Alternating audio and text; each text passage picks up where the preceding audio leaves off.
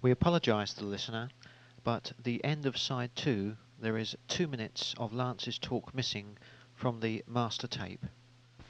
If you will turn to the second book of Samuel, chapter 11. The book of Samuel, chapter 11. In how David has come to the throne, first of Judah, and then of Israel, the whole nation. And we have really already reached the heart and meaning of David's life and reign in the preceding chapters to chapter 11.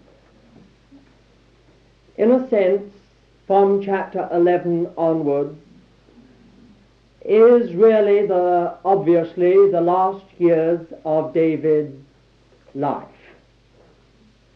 And whilst up to now the David's life has been filled with conflict and antagonism and suffering, yet it has been really, uh, as it were, like the sun rising. It has just been a steady climb upward. From this point onward, David's life becomes one of a very different kind of trouble. Uh, in a sense, clouds come now into his life, not just around him, but into him.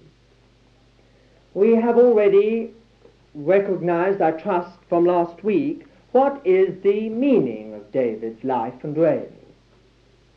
They were summed up in these few chapters just before 11 in three things. One, the capture of Zion and its establishing as the city of God. That is one of the greatest, the greatest things about David's life. There's no doubt about that. Everything about his life has been, as it were, progressively moving toward the founding, the capturing and the founding of Zion, forever after to be called the David city and the city of God. All that Jerusalem means in Scripture. And what a lot Jerusalem does mean. In a sense, it, it has come here for the first time into more focused view. Jerusalem, of course, is mentioned once or twice previous to this, but from this point in the Bible, Jerusalem comes to occupy a central position in God's revelation. And then, too, we have found that the Ark of God has been brought up and has been placed within Zion. That is the second great thing about David's reign. Not only Zion, but the, the Ark of God is in Zion. The third thing, of course, is the gathering together of material and the making of plans, the drawing up of plans for the house of God in Zion. This is the heart of David's reign. It is the meaning of his life. It was his vocation. From heaven's point of view, David's life wasn't the throne. It was this. Zion and the house of God were the vocation and the calling of David. But now suddenly, having reached, as it were, the end for which he was brought on the scene, we are suddenly confronted with David's failure. And this is not so amazing as it may seem.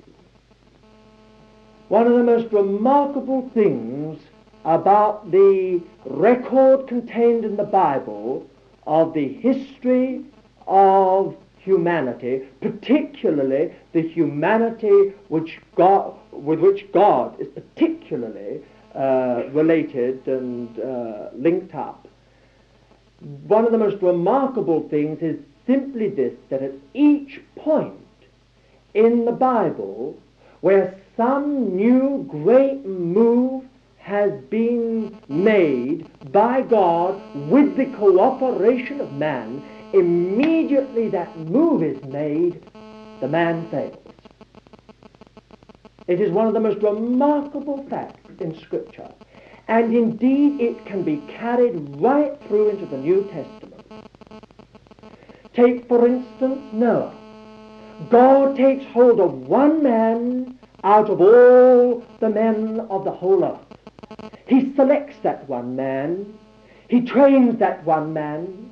He reveals himself to that one man. And he purposes to make that man a new beginning. A completely new beginning. He wipes out the whole human race and preserves alive that man and his family. As soon as the flood is over, as soon as it is abated, Noah builds an ark. He is told to go out and to repeople the earth. And the very next paragraph, we find him drunk. A terrible scene of tragedy, and all that came out of that. Then we can move on to Abraham, and we find that as soon as the God of glory appears to Abraham and reveals to him his purpose and all that it means, no sooner is it revealed to him than he fails. And instead of going right into the land, he settles down in Haran. He takes out his father, he takes out his nephew, he takes out other relatives and settles down with them in a halfway halt. When he gets into the land, he's no sooner in the land that God is giving to him, and he is told to remain in it, than he goes down into Egypt. You take Moses, another great step in God's economy. At Sinai, God reveals his purpose for his people and the foundation of his dealings with his people in what we know as the Ten Commandments. And as soon as that law is revealed, and as soon as the the covenant is read to the people. The people say, all these things we will do. And it is ratified by the shedding of blood. The very next paragraph, we find what? They have made them a calf of gold and are worshipping it. Another great move in God's economy, we find that the tabernacle is revealed, God's dwelling place amongst men. That takes us right up to the end of the book of Exodus. It is revealed in simplicity and yet in detail. Every single part of it is according to the pattern in the heavens. It is the dwelling place of God. No sooner is it revealed than if you move on in the, in the history, you move from Exodus to the book of Numbers, and you take up the history again, then the people have completely collapsed. They come right up to the, the edge of Jordan and they, go, and they reject the Lord. And a generation dies in the wilderness. You take another great move in God's economy, and Joshua takes the whole nation over Jordan into the land, and they take Jericho. And then the next minute, Ai, and they are utterly defeated before the enemy. So we can go on step after step, each step forward in the economy of God with the cooperation of man. And as soon as there is divine success, man has collapsed. So here we find it just as true here, that as soon as Zion is captured and established as the city of God, the ark is brought in and put in its place, God commits himself to his people on certain ground the house of God is coming into view. The materials are being collected. The plans are being drawn up. Then we come face to face with David's failure. And that brings us just to this chapter 11 and all that it really holds in the, for us in spiritual lessons. What do we really learn from David's failure? Why does the Scripture deal so faithfully and clearly with the sin of David? Because it is here, and I think you well know this, as perhaps our greatest ground of comfort. For whilst, as I've said all through the history of man from the beginning of the biblical record, we have found that each time God has done something with a man or through a man, and it has been achieved, that man has failed. God has never withdrawn his grace from that man. He has never forsaken him. Always he carries on to the end, punishing his child, his servant, chastening his child, but never forsaking his child, never giving him up to the enemy, never fully, as it were, leaving him. And so it is here for our comfort and encouragement and help in all its sordid state. It's down in the Word of God, every, every detail about it. Plainly put without commentary, that we might draw from it lessons and not only learn from them how to flee them and how to seek the Lord for grace to be preserved, but also, if there be that we have failed, to know the grace of God triumphant in a scene of sorrow. So you, I think, will understand a little bit of the this part of the history of David. What has it got to do with this wonderful story of, and record of God's dealings with man in the onward march of his purpose? It is here because this is part and parcel of man. This is the stuff that we are made of. And this, if I may put it rather crudely, is the stuff that God has to deal with. God is the greatest realist in the universe. He is not like us idealists. He is the realist. He does not cry over milk. He comes down to it. And from the very condition, situation, and often the very essence of the thing, he takes hold of those very things. And somehow from it and in it, he works out his own wonderful purpose. This we shall find. There are two psalms that you ought to go away and read. The first is the 51st psalm, and the second is the 32nd psalm. These two psalms were written at this period. You can add others to them. You can add the 38th psalm if you want to. That is also written at this period. But the two psalms that deal with this in the most clear way are the 51st psalm and the 32nd psalm. Those two wonderful psalms about contrition, repentance, brokenness, and faith are there for our help and encouragement. First thing I want you to note, if you look at the chapter, chapter 11 and verse 1, is something I expect we've all heard at one time or another. The root of the matter is found in the simple fact that David tarried at Jerusalem. It says clearly, at the time when kings go out to battle, David tarried at Jerusalem. This was the beginning of David's fall. Let us put our finger where the Holy Spirit puts his finger on the fall of David. It was an inward, at the beginning, a hidden collapse.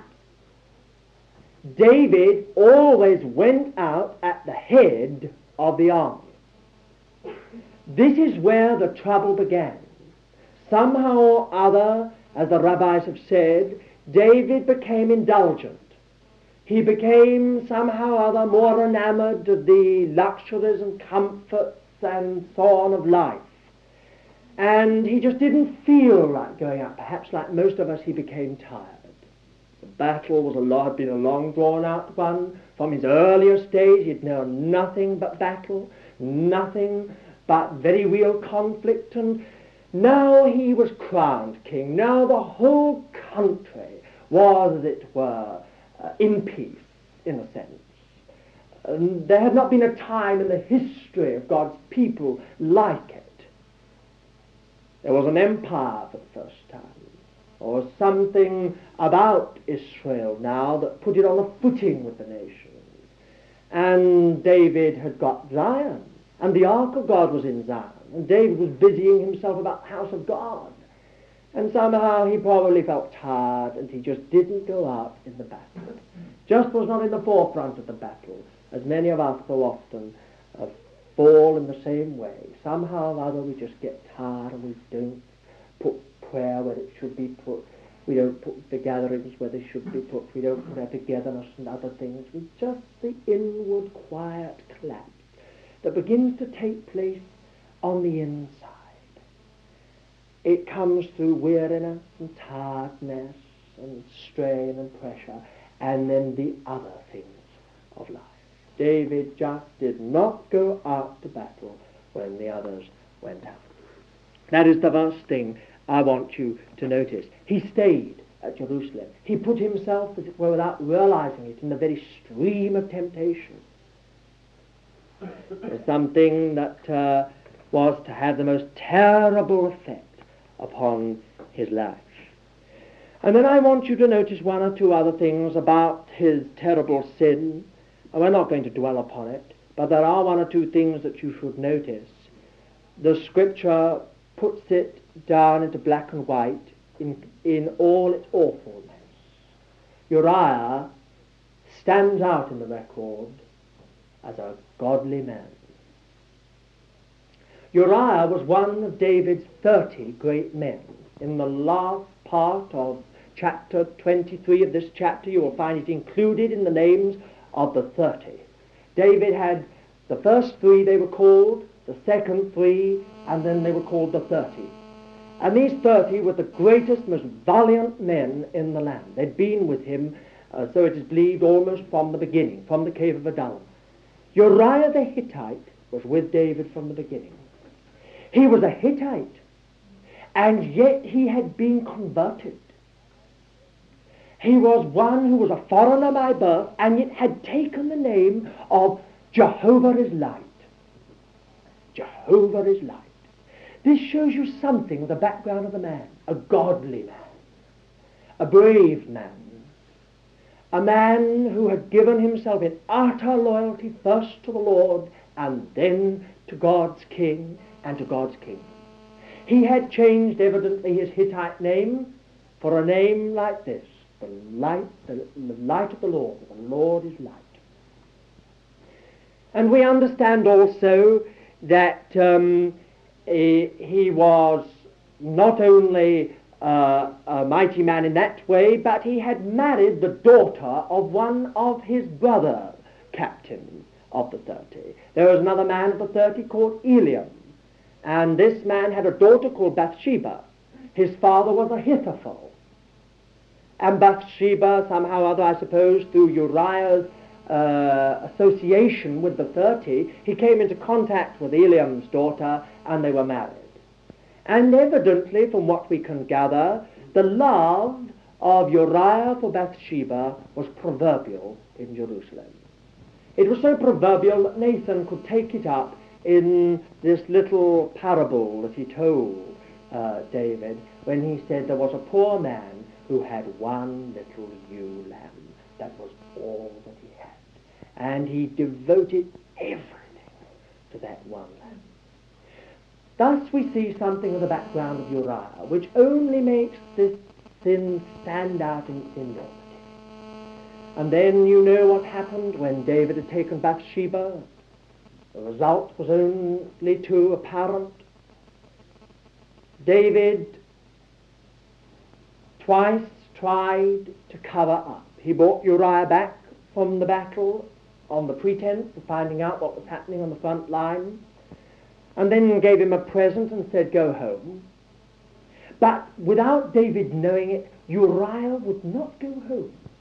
So loyal, so bound up with the interests of God was he, so filled with concern for the interests of the kingdom, that he would only sleep on the doorstep of the king. He would not go out of the threshold of the king's house. And then, you know, two or three days elapsed, and David got him drunk, brought him in, got him drunk, and tried then to get him to go down his house. But no, Uriah would not go, even though he was drunk. He still had that sense of loyalty that made him sleep with the servants of the king. And his own words were, I could not possibly go down to my home when I know that the armies of Israel and Judah are out in the field dwelling in tents, and even the ark of God is in a tent. That is the kind of man Uriah was. The third attempt was the most terrible attempt of all. Without knowing it, Uriah took his own death in his hand. A letter was written by David to Joab, telling Joab to put Uriah in the very foremost part of the battle and then to withdraw when the fight was at its highest.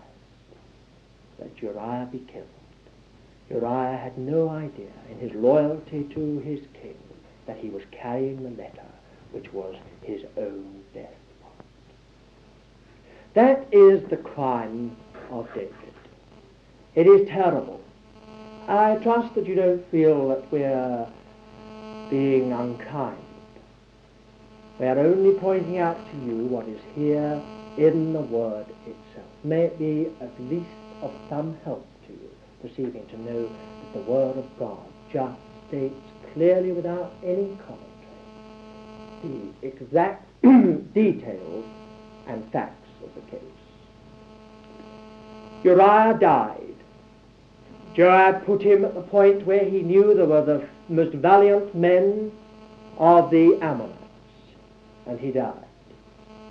And the message was sent back to David saying that some of the mighty men, his mighty men had died, and Uriah the Hittite had also died. Bathsheba spent seven days in mourning, and then was taken into the palace. Seven days were the least that she was required to mourn. And then, and this may interest you all, nine months to a year passed without any word at all, and without anyone knowing. This should be a tremendous lesson to us all on the silence of God. Some of us when we do something that is really wrong and we know it's wrong, can't understand why the Lord is silent. The Lord often is silent. A year goes by without a word of rebuke, without a word of correction, without any exposure, without anything happening. The heavens are silent. Everything goes on as usual. After a year, when the child is born, Nathan goes into the presence of David. And he tells him a parable. Of course, by then, no doubt, things were a little more distant, although we can tell from the 51st Psalm that David was having a terrible time inwardly. It says, it tells how his bones, what, how he felt on his bed, how he'd wasted away, how he groaned all night. Why? Because it says, rather amazingly,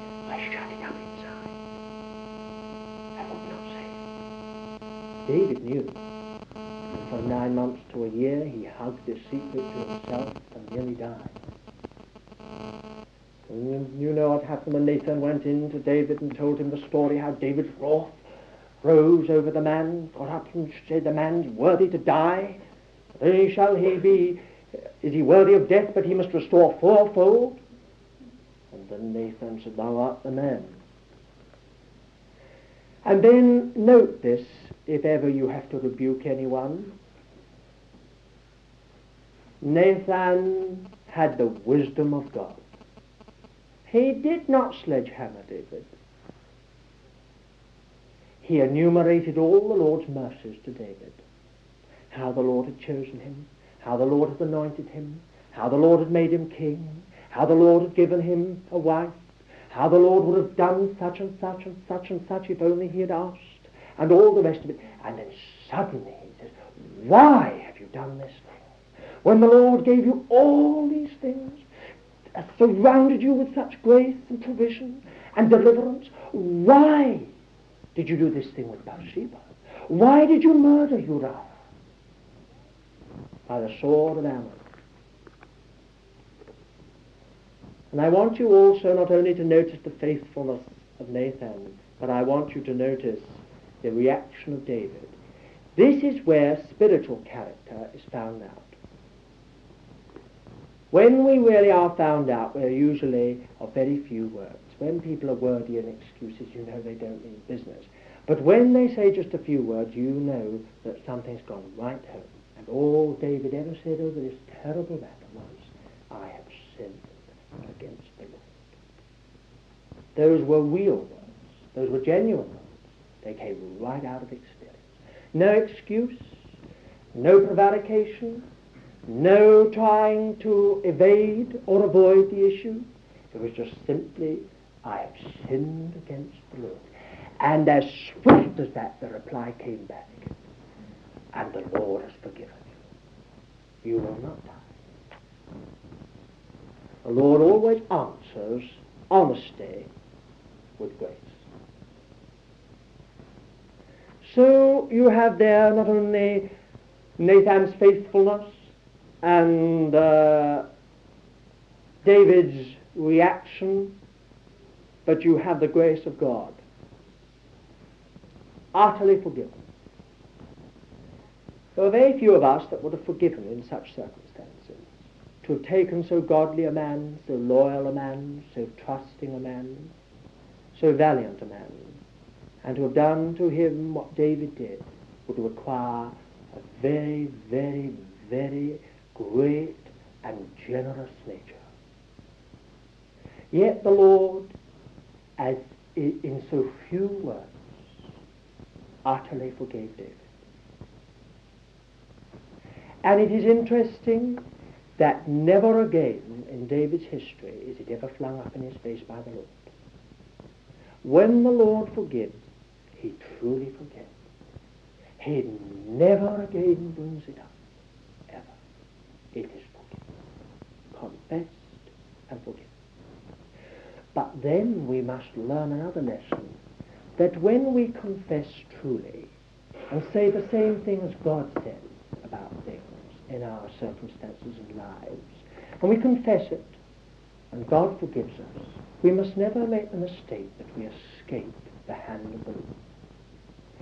From that point, chastening and uh, scourging begins. Neither is that strange. For if anyone who has in any way failed before the Lord should not know the chastening and the scourging of the Lord, then they are going to lose in the age to come. For we are punished here that we may not be condemned with the world. That is why at the Lord's table, if we have sinned and we partake carelessly, we can either become sick or ill or even die. Why? In order that in being punished in this life, we may escape any condemnation with the world. Now we have to learn this lesson. Whenever a child of God does something which is really wrong and sins against the Lord and confesses it, and the Lord really forgives, you will never get away from God's punishment, from the chastening that comes in this life in order that we may escape that which we would have had otherwise in that to come. There are a lot of New Testament scriptures which we're going to leave because it's not uh, the subject, but they're there. We are told expressly that we're chastened, we are discriminated against here, that we may not be judged. Two different words. We may not be judged with the world, not condemned with the world. That is why at one point you remember Paul gave someone over to Satan for the destruction of his flesh, that his spirit may be saved in the day of Jesus Christ. What solemn, what a solemn view that opens up, up to us of things in this life and in that which is to come. Well, David is the very example of all that. We find that God's grace forgives utterly and never mentions again his sin. Yet, yet the punishment, the, the, the chastening the scourging begins. First, the child must die, and that will break David's heart. And then the sword will never depart out of David's house in his life, nor from his seed. And how terribly true in his life that came. First Amnon murdered, then Absalom uh, killed, then at his death Adonijah killed, and then right through the history of the house of David, murder after murder in his house. And then he's told the very thing, forgive the word lust, which has so wrecked David, is the thing that's going to be found in his own home. And it was exactly that. Amnon and Tamar, his stepsister, which brought all the trouble with Absalom. And then later on, you know how his own wives suffered at the hands of Absalom later. David, David suffered through his sin. He was chastened in his life in a way that gave him an insight into it, gave him an understanding much more than just doing something he wanted to do because suddenly he was taken with a desire. He understood when he saw it happening in others, when he became, as it were, the injured party, he understood then, he understood what was behind it. Very few of us understand when we sin lightly what it really means, what is the context, the background of it, until we become the injured party. Let me give you an illustration. How very few of us know the damage we can do with our tongue until we become the injured party. And when we become the injured party, we understand the context of the sin, the background of the sin, the harm of the sin, the poison of the sin. And we learn to walk carefully and circumspectly in that matter. That's one thing. But you can take it up in all kinds of things. See what happens? You speak cheaply, easily, harmfully about another. And there will come a day when you will be put on the rack by others. And you will learn something that you did with your own tongue and its effect and result. And you will learn to walk before the Lord. Before I was afflicted, I went astray. But after I was afflicted, I, I ran in the way of thy commandments. Let us then remember simply the, that lesson from David's life. You know how in chapter um, uh, 12, the last part of chapter 12, we find that the child dies. Let us learn simply from this here is the beginning immediately of the chastening of God that David may be included in the end in God's eternal kingdom and throne. It begins with the child dying, and David is absolutely laid out in sorrow. Oh, the suffering of that man. A year had passed, a year in which he tried to forget all that he had done. But now the whole thing came back on him, and he relived every moment of those brief hours and days over the murder of Uriah. But the wonderful thing I want you to point out now, having shown to you, I trust, by the grace of God, what does come as a result of our sin, we are certainly forgiven utterly of God, yet we suffer uh, by the grace of God uh, at his hand. Yet I want you to notice now the grace of God triumphant. David's child dies, but Bathsheba bears another son. And David calls him peace. Now there's something very wonderful about that. That he, after such an experience, and at such a point in his life, call one of his children peace is one of the most eloquent testimonies to the grace of God. When a person has no peace, they are wrong with God. Peace is the arbitrator of whether we're in the way of God. David was able to call Solomon peace. Nathan called him Jedidiah, beloved of the Lord, or the Lord loved. Now this is all the more wonderful because it is Bathsheba. Now I will tell you something else which I think is very wonderful. Mary and Joseph have different genealogies. That is the explanation why the genealogy in Matthew is different to the genealogy in Luke. Why they don't exactly corroborate each other. One is the genealogy of Mary, the other is the genealogy of Joseph. Both are of the house of David. Mary comes, if I remember rightly, through Solomon. Or is it Nathan? The other comes through Solomon. Bathsheba bore four sons in the. All uh, are mentioned in the record. Two I will mention. Solomon is the first, and Nathan is the second. There's something very wonderful about David calling the second one Nathan. He called him the name of the very man that exposed his sin. And that reveals the spiritual character of David.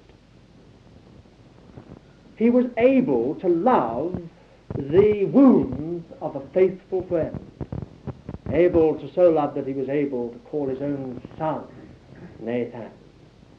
Now I think it's a wonderful thing that it was Bathsheba who is included in the line of the Messiah, the woman who so sinned to the couple that fell so deep. It is through her and not through the other wives. It is through her that both Solomon and Nathan are born, both of whom are in the line. So whether on his father's side or whether on his mother's side, the Lord is linked with David to Bathsheba. Well, then you go on in you go on chapter 13 and 14, and you find again all the trouble. You know that in Deuteronomy chapter 17, one thing that Moses said to the children of Israel when they, you remember, just waiting to go over into Jordan, was when you have a king, you must remember certain things. He must not multiply horses, he must not lead you back into Egypt, and he must not multiply his wives. And we can trace, I think, for you, how every breaking of the commandment of God leads to disorder and to trouble. You know, David was the first king to multiply wives. And this was the very thing that was going to be the undoing of Solomon. What he saw and learnt in his father's home was to be his own undoing. And we can point out to you how all the trouble in David's house simply came from the breaking of that simple commandment of the Lord. Amnon was the son, the eldest, of one of his wives. Absalom and Tamar were the son and the daughter of another. And then, of course, there were others, a quite a number of others. And this is the background of the terrible situation in which Amnon and Tamar and Absalom sons. Amnon developed a very real love for Tamar. And the situation, you can read for yourself exactly what happened. But the result was that Absalom was absolutely afraid and swore that he would murder Amnon. Absalom adored his sister Tamar Later on, when Absalom had a daughter, he called her Tamar. Later on, you know how he got his own back. After a year or two, he waited. And then the sheep shearing, uh, he uh, invited all the king's sons, and they all came. Certain signal, um, Absalom's servants slew Amnon, and uh, the king's sons fled. And Absalom fled, had to get out of the country as quickly as possible. You know how David's terrible sorrow, sorrow of everyone, the sword was beginning to work in David's own household.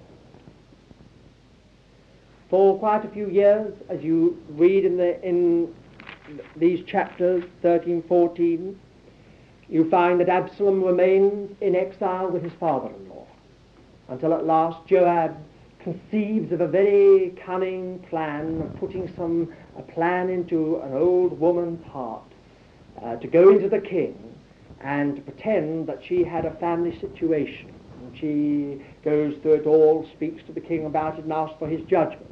And the king gives his judgment. And then she said, Now, O king, will you allow me to say a few words? And he said, Yes. And she said, Well, what about your son? And David perceived that he had been trapped. And he could do nothing else but call for Absalom to come back. And he did. He wanted Absalom back, but it was a kind of impasse. And Joab had, who always was a very hard but very uh, far-seeing man, had worked out a plan by which he could break the impasse and bring Absalom back. As you know, Absalom came back, but the king would not see him. And for quite a few years, he remained in Jerusalem, but he was not able to see, he never saw David. David would not see him.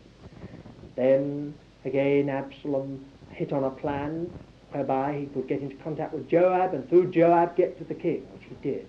And harmony and a reconciliation was restored to the home. Absalom was back. But Absalom was a striking figure. It is very, very interesting to note how uh, Absalom and his sister Tamar were evidently very uh, striking uh, in physical charac- characteristics. And Absalom was absolutely, as it were, the focal point of popularity in Israel. Even more so because he had a very fine state carriage, he had 50 outrunners that ran before it, when he came and went around the country, he wasn't just a, a, a, sort of person who lorded it over them. He got down and spoke with them. It says he took their hands and kissed them. It says he, when he came into the king's palace and saw, as in, in Oriental um, palaces, all the folk waiting to go into the king to have cases tried and judged and so on. Uh, he used to say to them all, oh dear, what a shame. There's nothing wrong with David, but there's something wrong with the government. They ought to appoint someone like myself to sort of deal with all your you folk, and then we'd get justice done. We'd get things done more quickly. And he says simply, he stole the hearts of the people. He stole the hearts. They all said, he's a fine fellow, Absalom. He's not afraid to talk with us. He's not afraid to come down to us. He seems fair. He seems just. And it says after four years, mm, Absalom asked leave of David. Could he go to Hebron? He had made a vow. David said, of course you can go. They took 200 men, and it says they went in the simplicity of their heart. Those 200 men did not know what was happening. They went in the simplicity of their that. Division always begins like that. It Begins quietly, slowly, with all the outward looks of legality, legitimacy. It always seems to have much behind it and much for it. Seems always to be very fair and just. And generally people are carried away into it and with it in the simplicity of their hearts. But the secret word had gone out throughout Israel. When the trumpet sounds in Hebron, rally to Absalom, for he will be king. And uh, you know what happened. Uh, trumpet sounded, be from 15 onwards. We find the trumpet certainly does sound, and the people are absolutely in a state of disorder. No one knows where to turn or what to do. And then we enter into perhaps the deepest lesson of David's life, and one of our greatest lessons if we can but learn it. David decides that there is no point in staying in Jerusalem and trying to defend it. it will only, they'll only raze it to the ground. He decides the only way out is to flee. And in this, David once again shows himself to be a man after God's own heart, whatever his faith. From the very beginning to the end, David has never taken any kind of action to either get onto the throne or to keep the throne. One of the most remarkable characteristics about David has been the way that when the throne was right in his hand, he could have had it. He refused to take any action at all. When he was on it, he refused to, uh, to even in any way condone the murder of his rival, Ishbosheth. And he was murdered. Or Abner, his arch enemy, when he was murdered, it says he went behind his beard weeping. David always refused in any way either to try and get the throne or to hold the throne or in any way to keep people down. His attitude was that if the Lord who had brought him to the throne was not going to keep him on the throne, then David was in the hands of the Lord, or whatever the Lord wanted. Oh, let us always learn that lesson. Never take on, never take on defection, never take on division. Don't come down to the round table conference. Don't try to, to thrash the thing out. You'll never get anywhere. If God has any place for you, then, then just learn the deepest lesson you can learn. That if God has a place for you, he will not only get you into that place, but God will keep you in that place, whether you are driven out or not. David was driven out. And as always, and this is another lesson some of us have to learn, if not all of us in our lives, bitterly. When you are kicked, everyone who has any extra grind will kick you and will kick you hard. It is only when you're down that you find out your real friends and your false friends. Only. Only. You never know. You never know until you're down. It is absolutely remarkable the way in which the Holy Spirit draws out all the friends of David. All these people who have given lip service, all these people who have been in the court, all these people who have been in the kingdom. Now what happens? Ah, you find many have gone over to Absalom. Many now are talking in very superior tones about David. Oh, who's David? What's David? You find some are prepared to go out with David. And here's one of the most wonderful lessons we can learn in these chapters. Ittai the Gittite is a Philistine. David says to him, why do you come out with me? Ittai says, wherever you go and wherever you die, I'm coming and I'm dying. Don't you tell me to go. David had found out a real friend. There were some who were prepared to stay in the city. There were others who were prepared to go out into the wilderness and die with David, be annihilated with David They were going to go. The 600 went out with him. The 600 been with him from the beginning, in spite of the fact that they obviously by then they knew what had happened to Uriah the Hittite. They were sticking with God's king. Out they went together. Then you find Hushai, the Archite. He comes an aged man. But you find that he's going to absolutely stay with David. David says, go back into Jerusalem and confound the counsel of Ahithophel. Ahithophel had been David's closest counselor, his greatest elder statesman. He had relied upon him in every way. Ahithophel was the grandfather of Bathsheba. He had an axe to grind, something that was nagging at the back of his heart, and he was behind Absalom and with Absalom. David said to Hushai, go in and confound the counsel of Ahithophel. Then you find others. You find people who will go with you into exile, but are only with you for what they can gain. Ziba comes. And he tells a lie about Mephibosheth, Jonathan's son. He said he went over to Absalom. The moment it was heard, he said, ah, I'll go to Absalom, I might get the throne back, which was a lie. And David said to Ziba very well, all that belongs to um, Mephibosheth shall be yours when the kingdom is restored. But Ziba was a liar. And then, of course, there's the story of Shimei. It always makes us smile as David went up the Mount of Olives it says Shimei ran up and down on the other side of the ravine, casting up dust, throwing stones at him, you know, that kind of thing, taking up stones and throwing them. You, you man of blood. He kept on yelling across the ravine, you man of blood.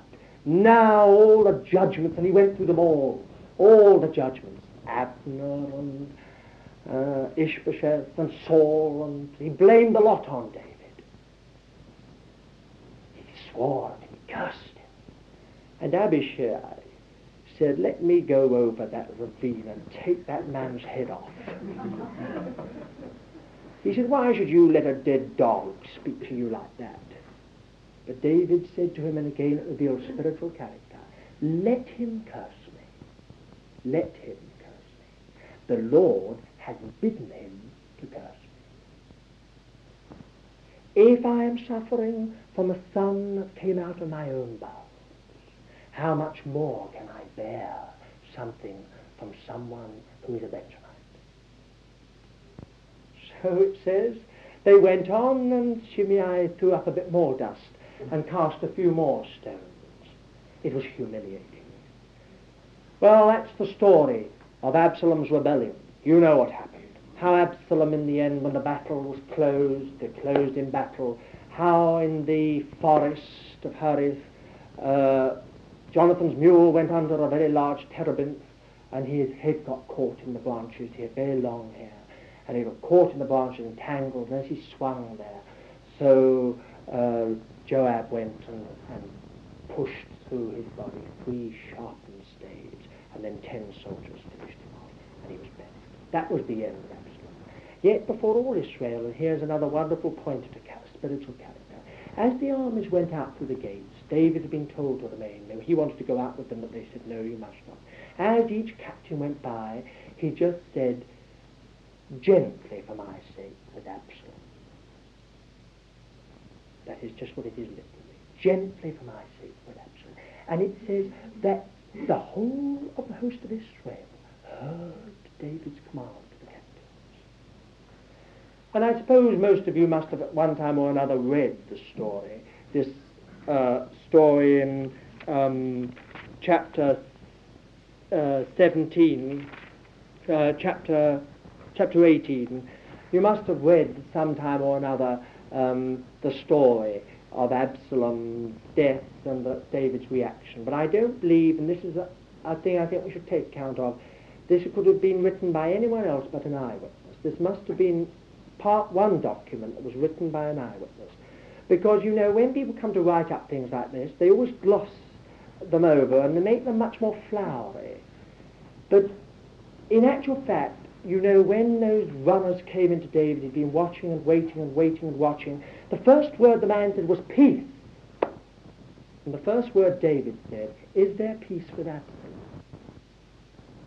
And when they said no, Absalom is dead, you've just got, it's a dramatic chapter, that is true, but you've just got the picture of a man struck speechless with grief.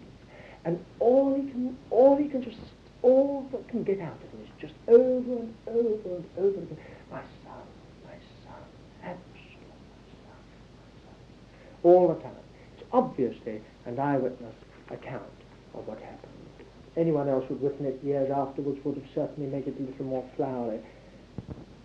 And then you know how last they all come back and they want to finish off Shimei, but David says, no, you mustn't do that. You just leave him and the others who had been part, had part in the rebellion, but he would not let them do it. He stood for peace on every side. The thing that stands out is this. What the Lord, what David said to the two high priests as they took back the ark of the Lord. He said, if the Lord does not delight in me, all well and good, I am in the hand of the Lord. That, I think, takes a lot of faith. In other words, David said, if I am to die, at the hand of Absalom and this insurrection uh, because the Lord has finished with me? Very well. I don't want to live if it's not in the purpose and the will and the favor of God. That shows you the kind of man that David was in spite of his. His heart was for the Lord. And so in chapter 20 you just simply have yet another insurrection by a man called Sheba. He's just called worthless, a base fellow as it says in this version. Another rebellion. David's closing years are filled with all this kind of strife and trouble. And that brings you really to the end of the history as far as these two books of Samuel go chapter 21, 22, 23, and 24 are an appendix. And they are just four uh, appendices One deals with uh, an incident at the very beginning of David's reign as king, and the, the last one deals with an incident at the end of his reign as king. In other words, these four appendices, I'm quite sure, are here by the placing of the Holy Spirit as a kind of summary of the salient characteristics of kingship. What are they? Now, the first in chapter 21 has caused a lot of people a lot of trouble. How on earth can the Lord require seven fellows to be hanged to him? But in actual fact, the story is not as simple as that. Saul waged a terrible warfare on the Gibeonites.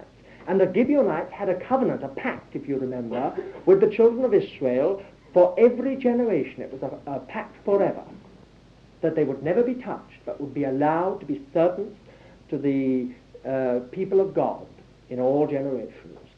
Saul dismissed that, and evidently with his sons waged a terrible warfare of annihilation. You can find it here in these verses to destroy them out of the borders of Israel. Everyone had forgotten the covenant that had been made with Gibeon. No one read the word of God and found out about it. Everyone forgot. But there was a famine which lasted three years. David's first reaction when there was trouble was to get on his knees and to seek the face of the Lord. That is one of the salient characteristics of kingship, the government of God, direct government of God. He did not decide what he was going to do. He did not decide what was wrong. He did not decide where to, what was the answer. He got on his knees and he asked the Lord, and the Lord showed him clearly what was wrong. The answer was that those who had perpetrated such deeds would have to pay the price. In those days, was the sons, they asked for the sons of the man that perpetrated it. And David sought out the seven and handed them over to them. And they were first killed, and then, as was the custom, their bodies were hung up. And they were left from the beginning of the barley harvest right through the summer. They were left. And the mother of two of them, it says, stayed there all the way through those months, sleeping there in a tent under them, and in the day, frightening off the vultures. Terrible, terrible picture. Terrible picture. But the awful deeds perpetrated by Saul and his sons were avenged. And it says the land was healed and the Philistines were defeated. The key to this is that David got on his knees and sought the face of the Lord. In the next, you get a psalm of David, and this is interesting. You get two psalms of David. The one, the first one in chapter 22, was written just after he came to the throne, and the second one was his dying words. So as you have one incident at the beginning of his reign and one incident from chapter 24 at the end, so in chapter 8, uh, chapter 22, you have one psalm which is the beginning of his reign and one which were his last words, his actual last words. What, do this, what does this psalm reveal? It reveals a man with a deep, intimate, inwrought, and utterly depend, dependent experience of the Lord. You'll never find any psalm in Scripture that uses so many titles for the Lord, that calls the Lord so many things my defense, my rock, my high tower, my shield, my strength, my everything. David was simply, as it were, coming right out of his heart. How had he come to the throne? Because the Lord was his everything. That's all. That is the heart of kingship. That is the heart of kingship. He did not get there himself. He came there by the grace of God. He learnt to know the Lord in a very deep way, for it says in one place that when he, in distress, he called the Lord, the Lord came to him in a storm, in a way that frightened him, in a way that, as it were, would seem as if the end had come. But it was the answer of God. It was God answering him. That's how the Lord really answered him there. You find that he attributes everything, the way he leaps over a rampart, the way he, his arms can bend a bow of brass. He attributes everything to the Lord. He says, By the Lord I do these things. You see, he had come to find that the Lord was the key to everything. The Lord was the provision for everything. The Lord was the heart of it all. So we learn that. And then in the last part of chapter 23, you will find the mighty men of David named. The first three, the second three, and the 30. Actually, there are 31 in 30, but the title, the name of that band was the 30. These were the mighty men of David. What do we learn from that? We learn simply that in God's kingdom, we only come and get to the throne in fellowship. These were tremendous men. In Chronicles, you'll find recorded what they did. They slew bears in the time of snow. They swam rivers.